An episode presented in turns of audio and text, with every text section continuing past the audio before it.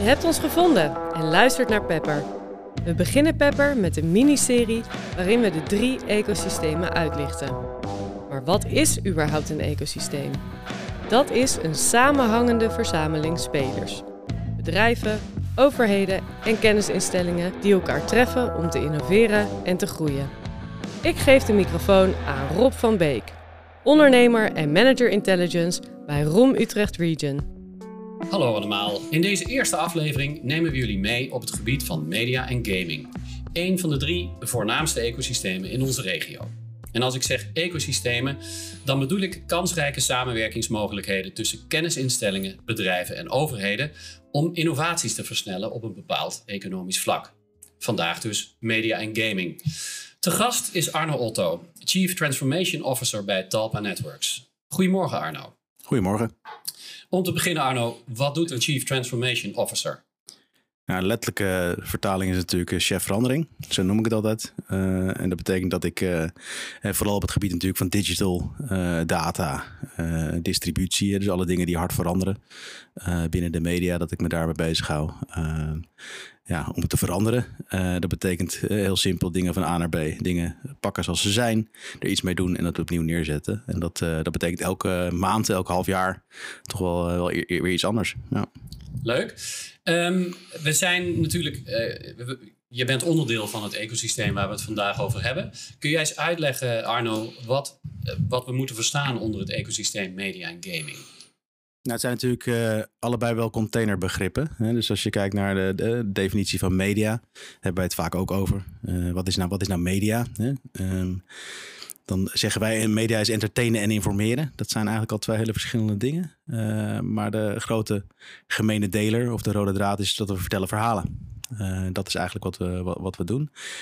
Gaming zie ik als het ervaren van verhalen. Daarmee heb je ook gelijk de, de grootste trend te pakken van hè, waar het met elkaar te maken heeft. Hè. Waar houdt media open, waar begint gaming en andersom. Dus ik denk dat wij gewend zijn als mediasector heel goed verhalen te vertellen. Uh, dat kan, kunnen korte verhaaltjes zijn, actualiteit, informeren. En dat kunnen hele series zijn. Uh, uh, en, gaming ervaar je die verhalen. Daar zit je in een omgeving. wat we nu dan de metaverse noemen met een mooi buzzword. Ja, um, nu is het zo dat het media- en gaming-ecosysteem, zoals wij het hebben gedefinieerd hier in onze regio, eigenlijk een soort uh, zwaartepunt heeft in Hilversum, maar zich uitstrekt over de as uh, richting Utrecht. En daar zitten we dan net weer iets meer gamingbedrijven. Um, voor de luisteraars, kun jij uitleggen wat dit ecosysteem zo bijzonder maakt? Nou, ik denk wat het bijzonder maakt is dat je uh, dat, dat Nederland hè, en daarmee uh, Midden-Nederland, als, je het zo wil, als je het zo wil noemen, toch altijd wel uh, de innovator is geweest. Hè? Dus wij komen eigenlijk altijd wel met nieuwe dingen. Hè? In de hele wereld is dat Nederland bekend. Als het gaat om entertainment, voor de nieuwe concepten, komen vaak uit Nederland. Nederland is vaak een testmarkt. Mm -hmm. Dat maakt ons, ons uniek. en er zijn natuurlijk heel veel voorbeelden van in het, in het verleden, waarin Nederland toch iets anders deed. Hè? Kijk je naar de bakermat van Nederlandse televisie, hè? dan heb je het over heel Waar de omroepen in een verzuilde uh, uh, markt uh, na oorlogs ontstonden eigenlijk. die hele transitie, de beeldbuis in de huiskamer. Hè. veel mensen, ik gebruik hem steeds meer als voorbeeld, maar Philips was de wereldleider als het ging om gloeilampen. Gloeilampen werden beeldbuizen en televisie is wereldwijd toch wel vanuit Nederland gekomen qua apparaten. Dus Nederland heeft altijd al een voorbeeld gehad in, in, in hoe, je hoe, je, hoe je audiovisuele content maakt. Ja, en John de Mol denk ik ook een mooi voorbeeld, die wereldwijd toch wel bekend is om zijn vernieuwende formats. Ja. ja. Dat, nou heb je het natuurlijk ook over de historie, hè, waar we vandaan komen. Ja. Um, een van de, vraag, uh, van de vragen die er ligt is, wat is de relevantie van uh, hè, dat, dat die vlek Hilversum richting Utrecht naar de toekomst toe. Binnen dat uh, ecosysteem media en gaming zijn er een aantal speerpunten benoemd. Die jullie ook vanuit uh, de innovatieagenda hebben. Met de industrietafel die in, uh, in, in Hilversum zit. Zou je voor de luisteraar kunnen uitleggen wat die industrietafel precies doet? Ja. Voordat we zo inzoomen op die speerpunten? Ja, zeker. We hebben uh, eigenlijk, uh, omdat je ziet er heel veel veranderd uh, in, in, in mediaconsumptie, gedrag met name, gedreven door distributie en technologie. hebben we eigenlijk gezegd van joh, we zouden als sector, dat is ooit ingezet door Den Haag. dan zeiden ze, er is een tafel van slop. En toen moesten eigenlijk alle mediabedrijven bij elkaar gaan zitten en te zeggen, ga nou eens dingen samen doen. Nou, als je dwingt tot samen doen, dan werkt creativiteit vaak niet in de hand. Dus dat is eigenlijk een, een soort doorstart gehad vanuit het, het Hilversums inderdaad. Media Perspective is een belangrijke rol in gespeeld. En toen hebben eigenlijk de CEO's gezegd van in plaats van alleen maar over regulering, hè, want dat hebben we natuurlijk behoefte aan. Hè, we moeten dingen organiseren met elkaar. we moeten zorgen dat er een gezonde markt blijft, dat we blijven groeien. Um, dat een gezond ecosysteem is en blijft. Um, laten we in plaats van alleen maar reguleren, laten we ook gaan innoveren samen. En dat is begin dit jaar uh, heeft het geresulteerd uh, tot, een, tot een, eigenlijk een werkgroep die ik mocht voorzitten. Um, om tot de innovatieagenda te komen. En daar zijn eigenlijk drie belangrijke ontwikkel pilaren uit ontstaan. Eén ging om, rondom data. Dat centreert zich rondom een, een datakluis-ecosysteem. het andere stuk ging over nieuws. Dus hoe gaan we nou zorgen dat we met desinformatie kunnen, kunnen tackelen in, in, Nederland. En desinformatie bedoel je fake news, filterbubbels, ja, dat soort ja, thema's. Precies, dat, dat, hele, dat hele domein hebben natuurlijk alle nieuwsredacties, zeg maar. Het, het verhaal, het informeren stuk van media, hebben daar eigenlijk collectief behoefte aan. Het zijn allemaal zaken die pre-competitief zijn. Hè? Dus voordat we met elkaar gaan concurreren over wie heeft het, het beste verhaaltje en waar kijken of luisteren of lezen de mensen, eh, wat lezen de mensen het meest. Uh, kunnen we daar heel veel samen in optrekken. Uh, en een stuk contentontwikkeling, dat gaat heel erg over immersive content en nieuwe technologie gebruiken. In plaats van dat allemaal op onze eigen manier doen, zijn er geen zaken waar we samen uh, kunnen werken. En dat gaat, dat gaat met name ook over het stuk van hoe gaan we talentontwikkeling gezamenlijk doen. Want dat is ook iets, een uitdaging die iedereen heeft. Ja. Dus past ook heel goed in die innovatieagenda. Ja. Laten we daar eens even wat meer op, op inzoomen. We, we zien dus drie hoofdthema's thema's, noem ik het maar even. Laten we eens even beginnen met de eerste. Web 3.0 kunnen we dat ook wel noemen. Hè? Het nieuwe internet. Waar privacy een heel belangrijk punt is. Je noemde net datakluizen. Daar stond afgelopen weekend ook een heel mooi artikel over in het NRC. Samen met Martijn van Dam, eh, voormalig eh, staatssecretaris. Kun je, kun je wat, wat meer inzoomen daarop? Wat moeten, we daar, wat moeten de gemiddelde luisteraar nou precies uh, onder verstaan? Nou, wat we, wat we beogen. Kijk, eh, eh, het internet is eigenlijk uh, 20, 25 jaar geleden een beetje consumptief geworden. Dus het begon het gebruik tractie te krijgen. En eigenlijk zit er een, zit er een weeffout in het internet. Hè. Als je het, vergelijkt met de fysieke leefwereld. Hè. Als ik gewoon in een winkelstraat loop, hier in Utrecht of, of waar dan ook in Nederland. en ik loop een drogisterij binnen. Dan hoef ik me niet eerst te registreren. Ik krijg geen cookies in mijn, in mijn zak gedrukt. Dus het is eigenlijk heel raar als je het van afstand bekijkt dat het internet op een manier geëvalueerd is, waardoor er eigenlijk in elke sector uh, een aantal winnaars zijn, die vaak Amerikaanse en in toenemende mate Chinees zijn, die, uh, die eigenlijk de, hele markt, de hele markt domineren. Um, als je opnieuw gaat kijken naar het internet, en dat is niet iets wat we in Hilversum hebben uitgevonden, hè, de, de, de, de uitvinder van de World Wide Web, Tim Berners-Lee, roept dat ook een paar jaar, van het, het, internet is eigenlijk een, gecentreerd rondom grote platformen, waar altijd de data uh, pot, zeg maar, eventjes onlosmakelijk verbonden is met de dienstverlener. Uh, uh, en als je dat opnieuw zou bedenken, en hij heeft destijds ook gesteld van ik heb het internet als een decentraal platform eigenlijk ontwikkeld, ehm, dan moet de macht van de data en de data van de gebruiker moet eigenlijk terug in de, in de broekzak van de gebruiker. Net als dat ik in de fysieke wereld weer het voorbeeld, als ik het kruidvat inloop, dan kunnen ze best zien dat ik een man ben van 40 plus. Als ze dan scheerspullen aanraden, dan zal ik zeggen, nou weet je, dat kan. Als ik, als ik anoniem zou willen zijn, dat is best wel raar, want dan zou ik een zak over mijn hoofd moeten trekken. Of een bivakmuts. En dat hebben we niet afgesproken met elkaar. Dus, dus waarom is het de virtuele wereld zo anders eigenlijk in, in omgangsvormen dan de, dan de fysieke leefwereld? Nou, daar zijn technieken voor. Um, uh, om dat te doen. we hebben dat datakluis genoemd, waarin je eigenlijk zelf bepaalt wie er welke data van jou mag zien, uh, wanneer en voor hoe lang. Uh, dus dat is het principe rondom een decentrale datakluis. Daar hebben we gezegd, daar hebben we allemaal behoefte van. Dat creëert een nieuw level playing field eigenlijk. Van de grotere ondernemingen, hè, waar het nu vandaan komt, het initiatief, richting de big tech uh, uh, spelers. Maar zeker ook met name tot toetredingsdrempel. Hè. Uiteindelijk gaat, hè, wie wil er data met je, met wie ga je je data delen? dat zijn zometeen de partijen, de merken, de dienstverleners waar jij een goed gevoel bij hebt. En of je nou een grote dienstverlener bent of een kleine start-up bent en begint. Als je een goed verhaal hebt en mensen willen data met je delen, dan heb je eigenlijk net zoveel kans als die grote big techs die, ja. die al die data al hebben van jou. En we kunnen natuurlijk zeggen, want dat is het, dat het uniek is dat er zulke grote Nederlandse uitgeverijen, noem ik het maar even samengevat, samenwerken ja. om dit nu uit te vinden. Maar er zit uh, natuurlijk ook een, een deel eigenbelang uh, in. Er, er zijpelt, nou zijpelen is niet, misschien niet het goede. Er gaat enorm veel geld, als je kijkt naar de advertentieinkomsten, naar internationale platforms. Ja. Kun je daar wat over zeggen? Nou, enorm veel. De, hele groei, hè, dus de groei van de advertentiemarkten. Hè, dus we, iedereen heeft te maken met, uh, met groeiende contentkosten. Als we al die mooie content en al die mooie verhalen willen blijven vertellen. Al, die uh, mensen willen blijven informeren met, met gefact-check nieuws en al dat soort zaken. Dat kost natuurlijk geld. die kosten daarvan gaan alleen maar omhoog. En het verdienpotentieel gaat eigenlijk omlaag. Hè. Dat is waarom je ziet dat er een harde consolidatie is in, in medialand, om het maar zo te noemen. Hè. De printuitgevers zijn eigenlijk allemaal al geconsolideerd. Je ziet nu een slag waarin de audiovisuele uitgevers of publishers eh, als je het zo wil zeggen, uh, aan het consolideren zijn.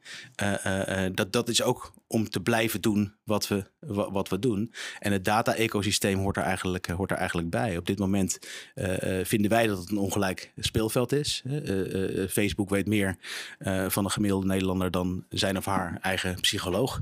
Um, als we dat niet weten te veranderen, dan wordt het gewoon heel erg lastig om die, om die content te blijven maken. En dat vinden we met z'n allen wel belangrijk dat we dat wel lokaal blijven doen. En niet dat we zometeen, dat zei ik, vanaf Amerikanen of Chinezen gaan bepalen wat onze kinderen later uh, voor content voorgeschoteld krijgen. Ja, en ik denk dat, uh, dat is dan puur wat meer macro-economisch gezien, kijkend naar deze ontwikkeling, het ook belangrijk is dat je in Europa daar meer controle over krijgt. Als je kijkt naar de hele beweging die er nu in de wereldeconomie speelt. Nou, Europa, denk ik, hè, doet dat heel goed op dit moment. Hè. Als je ziet wat er in, in Amerika uh, zijn eigenlijk, uh, is, is, wordt de, de, maatschappij gerund eigenlijk door, door financiële maatstaven, door de beurs. Hè. Dus private companies bepalen daar uh, het beleid. In China is het heel duidelijk overheidsgedreven, hè, surveillance capitalism, zoals ze daar noemen. En Europa, hè, eerst gedreven door regulation, hè, de, de, GDPR, alle wetgeving rondom privacy, biedt nu eigenlijk nieuwe kansen. En dat is waar we uh, eigenlijk nu op voorsorteren en zeggen: oké, als we het dan opnieuw zouden moeten uitvinden, dan zouden we het zo moeten gaan doen. En dat, en dat biedt eigenlijk wel heel erg nieuwe kansen. Uh, met name voor Nederland. Je ziet België heel ver daarin. Hè. In België heeft de, de overheid gezegd van we leggen een datakluis infrastructuur neer over, over België. Alleen omdat het daar overheidsgedreven is, zie je dat de private sector een beetje huiverig is van oeh, is het overheid. En hier hebben we, en dat, dat, ik denk dat het inderdaad wat je stelt, het unieke is in Nederland, uh, dat het eigenlijk publiek-privaat uh, nu plaatsvindt. En dat alle mediaspelers uh, eigenlijk hetzelfde hierin zitten. En zeggen van dit willen we in een pre-competitieve setting gaan, uh, gaan uitvinden. Dank je. Um, dan, gaan we even, dan gaan we door naar het tweede thema. Noem het even enhanced content, immersive content. eigenlijk het, ja, als ik het over enhanced content heb, dan heb je een bestaande contentlaag, maar daar kun je nog zoveel meer mee. Daar zijn extreem veel innovaties al die daarop werken. Um, waarvan heel veel mensen nog überhaupt niet weten dat ze er zijn. Kun je daar wat meer over zeggen? Want dat is een, een, een zeker niet oninteressanter onderdeel van het ecosysteem. Nee, het is, het is zeker niet oninteressant. Um, we zeggen eigenlijk, als je de trend, we zijn eigenlijk met definities aan de slag gegaan en zeggen, oké, Web 3. want, want als je verschillende gesprekken uh, meemaakt, dan zie je dat de, de, definitie vaak niet hetzelfde is. En dan krijg je heel interessante gesprekken, maar dan mist het net de nuance. Dus wij hebben gezegd voor ons, hè, om in ieder geval op een gelijke schaal te, te communiceren, dat Web 3 is voor ons de globale trend. Die gaat van centrale dienstverlening naar decentrale dienstverlening eigenlijk. Uh, en daarbinnen voor content betekent het heel erg dat je gaat van statisch ver vertellen van verhalen naar uh, een dynamische uh, ervaring gaan bieden. Uh, en wij hebben dus de metaverse eigenlijk uh, waar, waar media gaming raakt. Hè? Als je het zo exact, wil. Gaming ja. is een 100% virtuele wereld. verhaaltjes vertellen was altijd heel erg statisch. En je krijgt heel erg veel use cases, voorbeelden waarin die werelden elkaar gaan ontmoeten. nou, daar heb je een aantal uitdagingen als contentmakers um, die ertoe doen. Eén daarvan is de Nederlandse taal.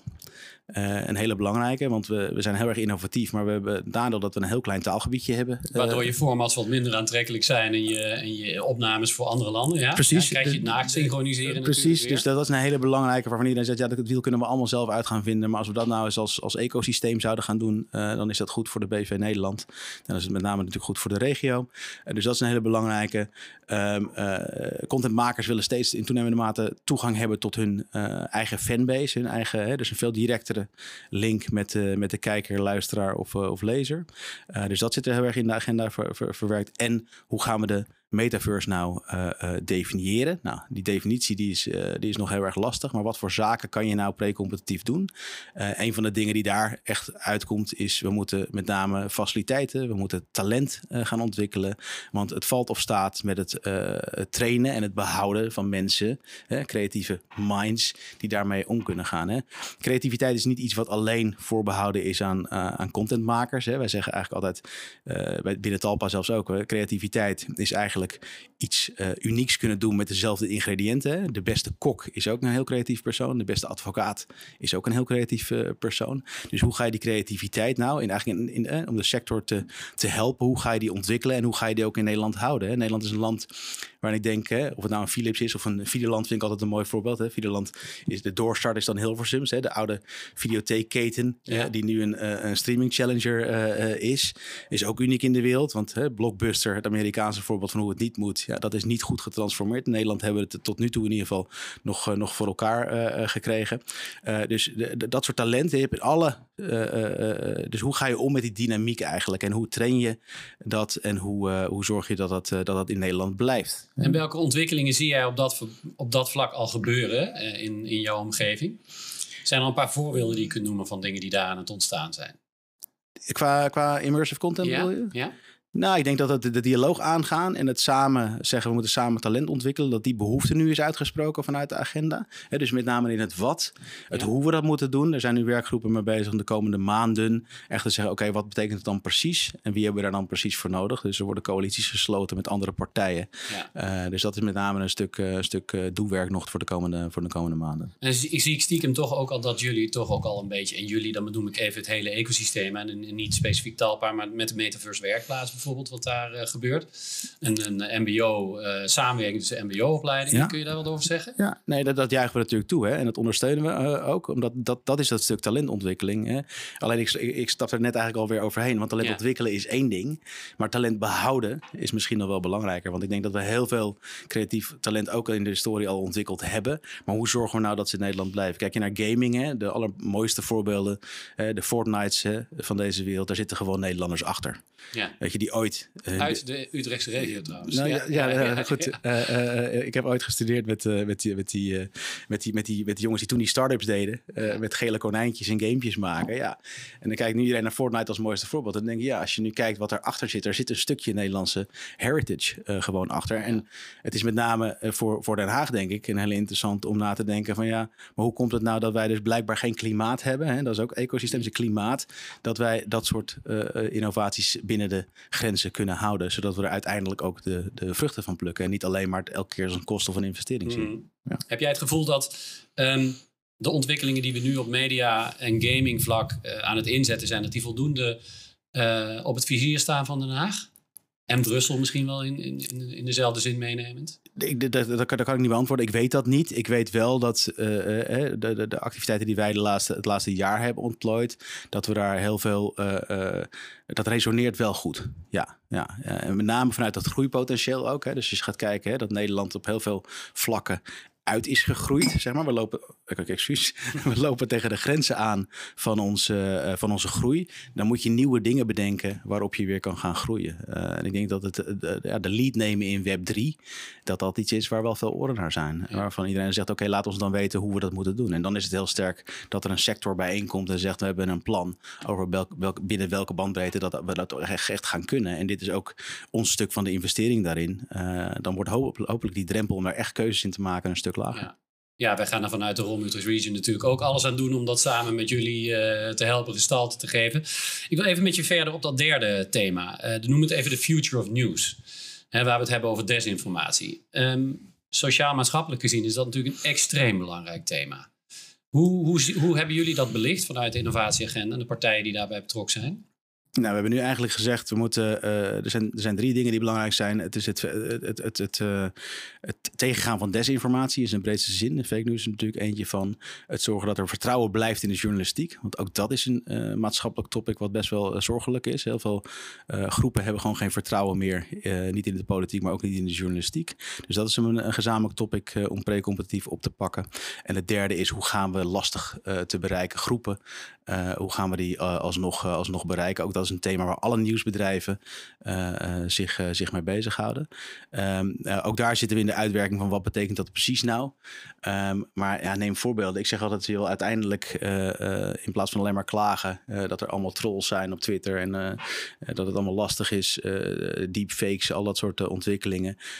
als we niet beginnen om te zeggen van oké, dit vinden wij als land belangrijk en daar het voortouw in kunnen nemen, dan, dan, wordt het, dan wordt het lastig dat, dat te counteren. Zaken als um, hoe weet ik zeker uh, ANP bijvoorbeeld is een mooi voorbeeld. Het persbureau. Je, je moet ervan uit kunnen gaan dat die, dat die feiten die daar vandaan komen, dat het geen foute feiten zijn. Dat dat echte feiten zijn. Dat die gecheckt zijn voordat dat uh, door redacties wordt opgepakt.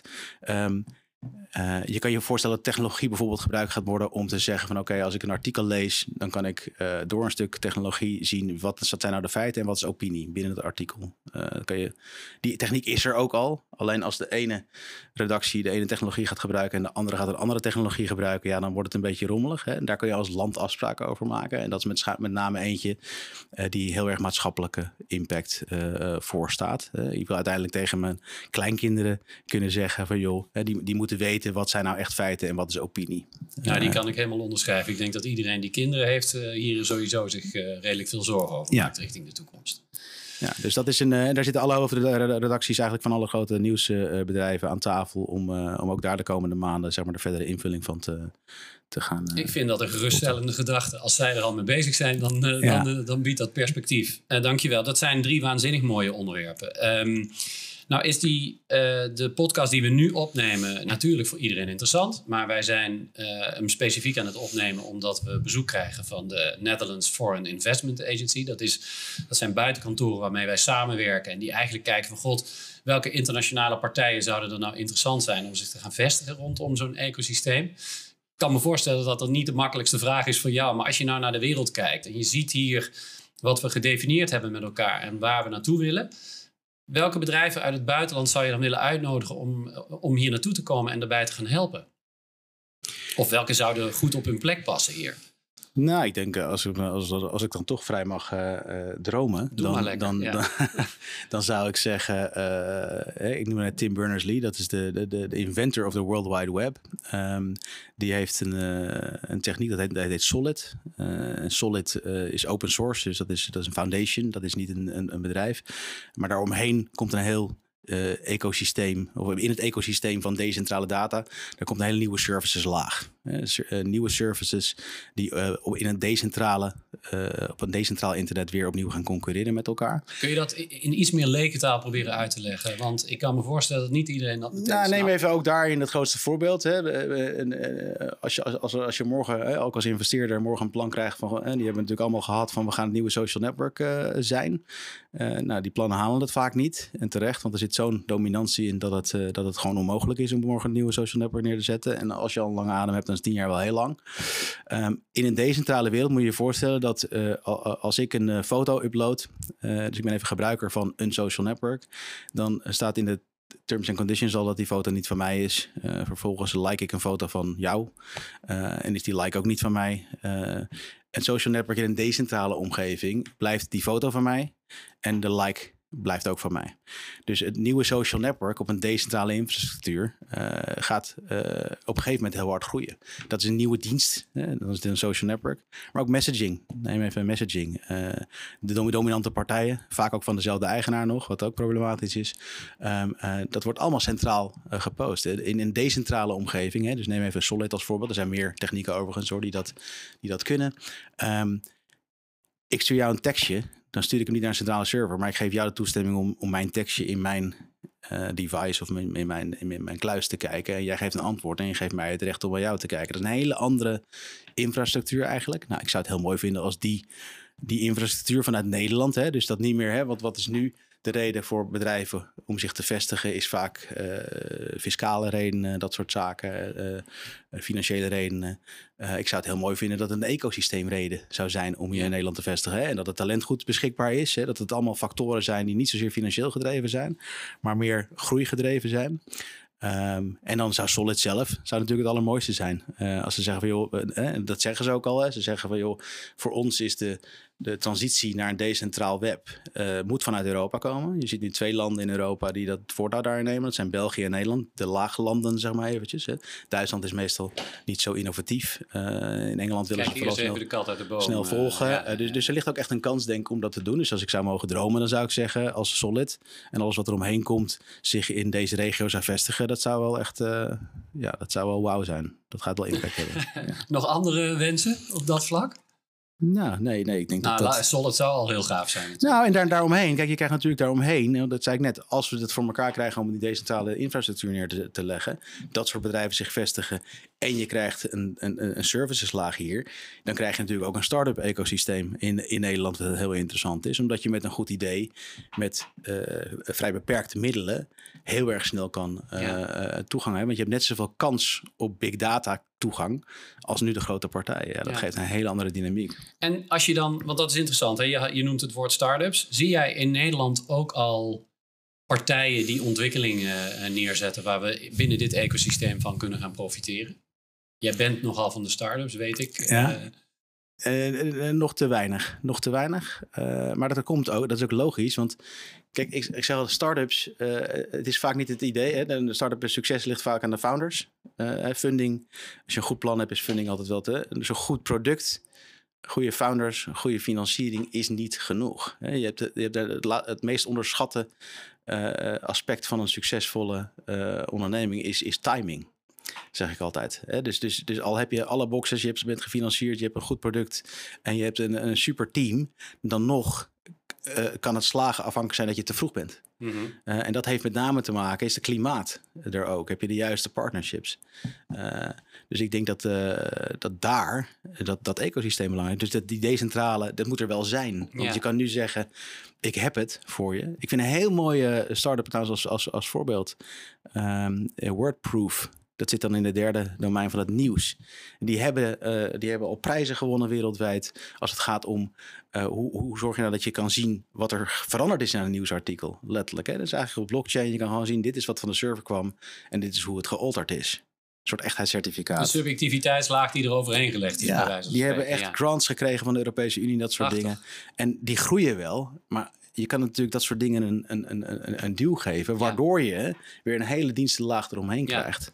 Nou, dat is leuk dat je het zegt. We gaan volgende week uh, tijdens uh, Crossroads uh, gaan wij zelf drie nieuwe labels lanceren. Een daarvan is de, noem het de het Metaverse Ventures. Dat betekent dat wij ook actief vanuit onze investeringspot geld beschikbaar gaan stellen om te helpen om juist binnen dit ecosysteem start-ups te gaan en scale-ups te gaan, te gaan supporten. Ja, super belangrijk. Ja. ja. Um, dan heb ik eigenlijk nog een laatste vraag voor je. Stel je bent als buitenlands bedrijf geïnteresseerd en je bent aan het onderzoeken. Ik, eh, is, is de Utrechtse regio en dan specifiek media en gaming wat voor mij? Wat zou jouw belangrijkste boodschap zijn? En de reason to buy in, zal ik maar zeggen, om ze hierheen te halen? Ja, ik, ik denk toch wel die, het verkopen van die Nederlandse innovatieve spirit. Ik denk dat dat is wat Nederland uniek maakt. Uh, ik heb nog, al een paar voorbeelden gegeven. Ja, ik blijf ja. erbij. Kijk je naar retail, uh, is ook, ook, ook een regionaal bedrijf hier. Bol.com vind ik een fantastisch mooi voorbeeld. Ja. Uh, ik verkocht ooit advertenties in een advertentie-startup, wat ik je net noemde. En toen was Bol.com onze eerste internationale klant. Die, dus nog in het gulden tijdperk, hè, dus dan praat ik over twee, voor 2002. Um, en die besteden een miljoen gulden in Nederland uh, als start-up, want ze gingen Amazon aanvallen en dat was bol.com.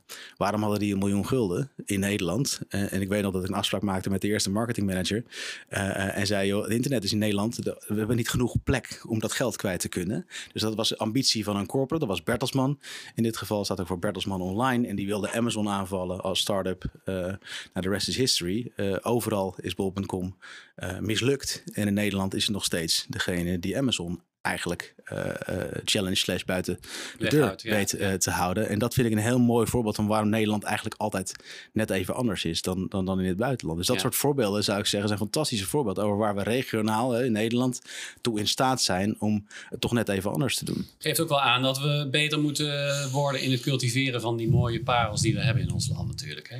Ja, maar daar ligt timing. Hè? Dus, dus ik ja. denk als, als Bertelsman nu achterom kijkt en denkt, ja, waarom zijn we toen gestopt? Dat zijn altijd financiële redenen geweest. Hè? Ja, weet je, we zijn in weet ik hoeveel landen ze toen gelanceerd zijn. Het gaat allemaal niet en stop er maar mee. En dat houdt uh, samen met wat ik net zei over timing, het momentum. Wanneer lanceer je? Uh, dat is, dat is uh, heel veel goede ideeën zijn gefaald in, in, in, in, schoonheid. ik zat bij, bij Amerikaans bedrijf DoubleClick, wat nu Google is. Toen wij bedachten dat je voor Alta Vista, toen bestond Google helemaal nog niet, zoekwoorden bij opbod moest verkopen. Nou, dat werd door de Amerikaanse overheid destijds gezegd van ja, dat mag helemaal niet, want zoekwoordresultaten moeten onafhankelijk blijven. Oké, proefproject gestopt. het was allemaal getest, het zou allemaal prima gaan werken. En vijf jaar later is er een start-up die heet anders. En dat heeft de hele wereld veranderd. Dus goede ideeën. Het is vaak het momentum uh, uh, wat, wat onderschat wordt. Dus timing. Dus ik zeg ook altijd richting ondernemers. Ook al gaat het heel lastig. En daarvoor is financiering dus heel belangrijk. Toegang tot talent is heel belangrijk. Want dat geeft je een runway. Want je runway moet lang genoeg zijn. Zodat je de rust hebt om, om echt het verschil te maken. Nou, timing is denk ik een mooi woord om uh, deze mee af te sluiten. Want de timing van het ontstaan van het ecosysteem media en gaming had niet langer op zich moeten laten wachten. Nee, dat absoluut, je het me eens zijn. Absoluut. Dankjewel Arno uh, voor je fijne uitleg hierover. Ik denk dat het heel helder is voor iedereen waar we voor staan met elkaar. Uh, dus dankjewel. Misschien gaan we elkaar in de toekomst nog vaker hierover spreken. Dat weet ik wel zeker. En daarmee komen we ook uh, aan het eind van deze eerste aflevering. Uh, de volgende aflevering bespreken we Earth Valley, het ecosysteem dat we in maart hebben gelanceerd en waarbinnen alles draait om slimme duurzaamheid. En dat doen we, doen we met Ruud Meijvogel, die binnen de ROM de trekker is van dat thema. Pepper wordt mogelijk gemaakt door Startup Utrecht Region, Dotslash Utrecht, Utrecht Inc., Economic Board Utrecht en ROM Utrecht Region. Groei door met ROM Utrecht Region.